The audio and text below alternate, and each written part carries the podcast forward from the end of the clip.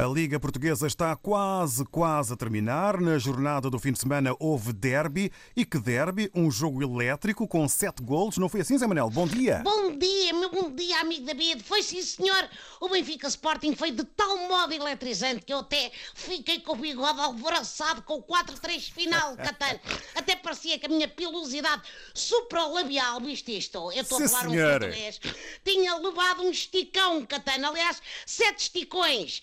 Tenho a impressão de que se o jogo demorasse mais 5 minutos, ainda acabava com números que só vemos no futsal ou, quiçá, nas contas públicas nacionais. Bom, eu achava que o futebol de qualidade já tinha acabado, mas afinal estavam a guardá-lo todo para o fim. Estou feliz com a vitória do glorioso, naturalmente, até porque se cumpriu finalmente a promessa de que o Benfica ia arrasar. Foi um arraso na frente com quatro golos marcados e um arraso na defesa com três golos sofridos. Bom, Ruben Amorim pôs o Palhinha e o João Mário a descansar no banco e o Jorge Jesus aproveitou para pôr a rapaziada a marcar. Só estranhei no final o Mister não dizer que esta vitória foi por culpa da Covid. Só faltou mesmo essa. Este Benfica Sporting também foi um derby entre goleadores, não é assim? Exatamente, confere, amigo David. O Esferovite, como eu lhe chamo, e o Pote marcaram golos e continuam a discutir quem vai ser o melhor marcador do campeonato. Para mim, são dois jogadores incaracterísticos. Um é suíço e é moreno, outro é português e é louro. É agora louro. É como eu ser motorista de táxi e usar fato e gravata, Catano. Não é natural. Bom, foi a primeira derrota dos Leões no campeonato ao fim de 33 jornadas e de uma festa do título até às 500. Parabenizo o Sporting, que ainda ontem acrescentou à cristaleira a taça de campeão europeu de hóquei em patins. Bolas que ano para os verdes e brancos. Parabéns, malta! E também tiro o chapéu pelo bonito gesto de jogarem o derby com cabo de algado escrito nas costas da camisola. Bonito, meus irmãos, mas não posso deixar de criticar aquela festa com milhares de pessoas à molhada, como se a pandemia de repente tivesse deixado de existir. Fosse uma festa do Sporting, do Benfica ou do Porto, aquilo devia ter sido feito de outra maneira, digo eu. Fica o alerta aqui do Diretor-Geral da Saúde, enfim, que há em cada taxista, naturalmente. Olha, o Porto venceu o Rio Ave por 3-0 e garantiu o segundo lugar no campeonato. E mais, David, conseguiu a entrada direta na Liga dos Campeões e com isso já ganhou quase 40 milhões de euros. Pumba! Uns trocos, portanto, estás a ver? Vão dar jeito ao Porto para cobrir a saída do Marega, que se foi embora a custo zero. Resta saber também se vai servir para contratar um novo treinador, uma vez que já se fala de. que, Enfim, com o Jorge. Ai, o Jorge, eu não estou bom. O Sérgio Conceição querer fazer uma pausa na carreira. Faz sentido. Como já foi expulso tantas vezes dos jogos, vai sair de vez. Bem, isto quer dizer que os árbitros vão poder finalmente tirar os tampões dos ouvidos. Bom, depois destes resultados, a classificação geral fica quase resolvida, com um pódio distribuído entre Sporting, Porto e Benfica. O Nacional já sabe que deixa a segunda liga, a outra despromoção fica para a última jornada, que se joga quarta-feira. Por causa do Euro, está a ser tudo a correr, Catano. Logo no dia a seguir, Fernando Santos faz a convocatória. Desta vez vão 26, 26, ouviste? 26 Sim, sim. futebolistas. A seleção portuguesa costuma ser Ronaldo mais 10, naturalmente. Desta vez vai mais gente, é Ronaldo mais 25. Força Portugal, estamos juntos. Meu amigo David, aquele abraço. Até para a semana. Muito obrigado, Zé Manel, e até para a semana. Boa semana aí no táxi e vamos a caminho do Euro, não é? É verdade. Para que a emoção do futebol não falhe. juntos. Estamos juntos. Olá, os ouvintes mais saudáveis de toda a lusofonia. Bom, o que é feito do Dom Kikas? Hoje acordei, pensei no Dom Kikas. Está tudo bem com o Dom Kikas? Vocês sabem está tudo bem.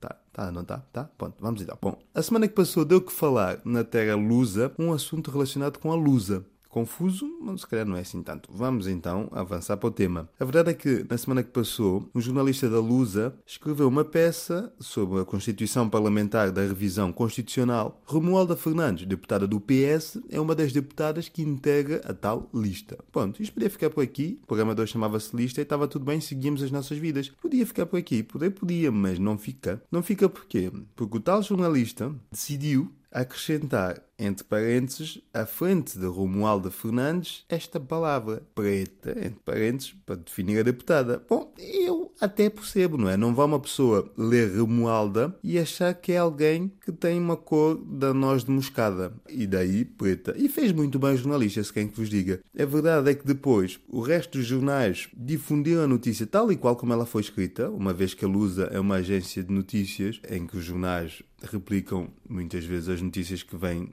dali, não é? Porque confiam, é um órgão de comunicação de confiança. Se calhar está na hora de rever esse conceito de confiança, digo eu. Aliás, não deixa de ser engraçado que muitas vezes diz que as pessoas já não leem jornais. A verdade é que nem os jornalistas também leem jornais, não é? Se nós formos a ver por aí. Mas também, pronto, não quero ser injusto. Quem é que nunca copiou sem alterar nada só para não ter muito trabalho? Depois, no final, o professor, se estiver atento, somos apanhados e a coisa corre mal. Que foi mais ou menos o que ocorreu aqui. Houve muita gente indignada por achar que se tratou de uma, de uma atitude racista por parte do tal jornalista. Quer dizer, também, se nós formos a ver hoje em dia, e já não há paciência para isso, em Portugal tudo é racismo, não é? As pessoas também já não podem estar à vontade. Quer dizer, tudo é racismo neste país. Se já nem um jornalista pode usar preta para caracterizar uma deputada, qualquer dia já não nos sobra nada, não é? Qualquer dia já não sobra nada a ninguém, já não se pode dizer nada. Não se está à vontade neste país. Enfim, que culpa também tem o senhor jornalista, que a senhora deputada se chama Romualda, não é? Também com este nome, estava à espera de quê? No fundo, ele fez o seu trabalho, quis esclarecer e informar os leitores, não é? E fez ele muito bem. Assim, quem não sabia que a deputada era preta, fica a saber. E quem não sabia que o senhor jornalista tem problemas, também fica a saber. Ficamos todos a ganhar, não é? Na lógica do senhor jornalista. É como diz o povo, não é? Assim, pronto, matou dois ratos com uma cajadada só. Estão-me a dizer que não é rato, são coelhos. Estão-me a dizer que também não são coelhos nem ratos, porque os animais não têm culpa nenhuma. Pronto, é o que é. Da minha parte é tudo. Até para a semana. Um beijinho do vosso preto. Good morning, everybody. Quero dizer bom dia a todo mundo. Bonjour. Olha, família, cá estou eu, não, o Ansongo. Não, acho que já nem preciso dizer eu, o Ansongo, não, porque eu sou o tipo característico, né? De onde eu passo, arraso. E, e se arraso é porque eu deixo a marca registrada, né? De ser o Ansongo. Ok, olha, há uma coisa que eu venho aqui para reconhecer.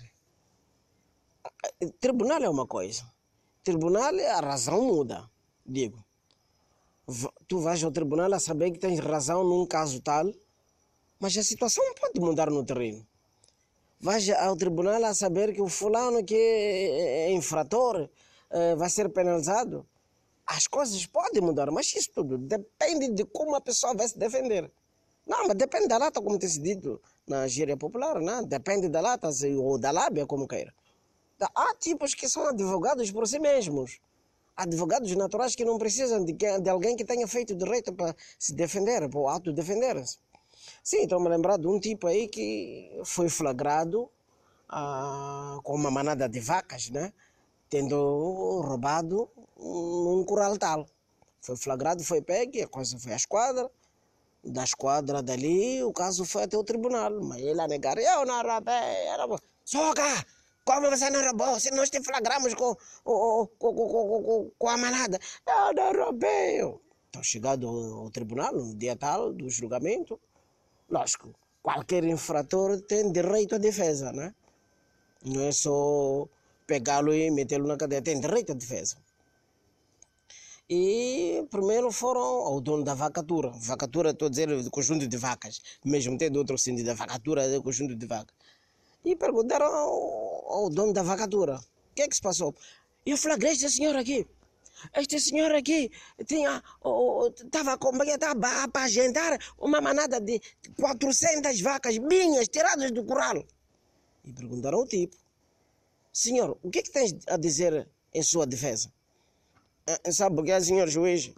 É que o problema eu tenho Azarias, que eu até vou mudar o nome, vou me chamar Azarias. Eu não roubei aquela vacada toda aí. Eu não roubei aqueles touros ali. O que aconteceu? Eu vinha de onde vinha ia para onde ia. Quer dizer, eu vinha de casa ia a Machamba. E, e, e, a torrada toda, todos os touros também iam onde iam, que eu não sei onde que iam. Porque tinham tanta pressa. Passaram para a minha frente, né? relativamente à velocidade que eu levava. Agora eu pergunto, senhor juiz, Dizem que eu roubei porque estava à minha frente, estava a pastar. Agora eu pergunto ao juiz, se eu continuasse à frente da vacada, diriam de que, portanto, a manada é que me roubou. Me responda agora. E eu disse, essa coisa de defender é, é, tem pessoas apropriadas. É mori pessoal, tudo direto? Daqui quem vos fala sou eu, Lili Cabo Verde. Alcibia Jota, como é que vocês estão? Estão direto? Lili em Cabo Verde costumava dizer, então, nada que queixa? Não se queixou de nada? Ah, tão bem? Olha, hoje vamos falar do novo normal, a capacidade que temos de adaptar a tudo, não é? Eu, por exemplo, descobri muito cedo o poder das minhas orelhas. Cá em Cabo dizemos orelha. Agora, as orelhas se transformaram num acessório muito similar à bolsa das mulheres. Sabem que a bolsa das mulheres carrega o quê? Carrega tudo. Se precisares um martelo, pode ter a certeza. Pede a mulher ao lado, que de certeza tem. Na bolsa da mulher tem tudo, tudo, tudo.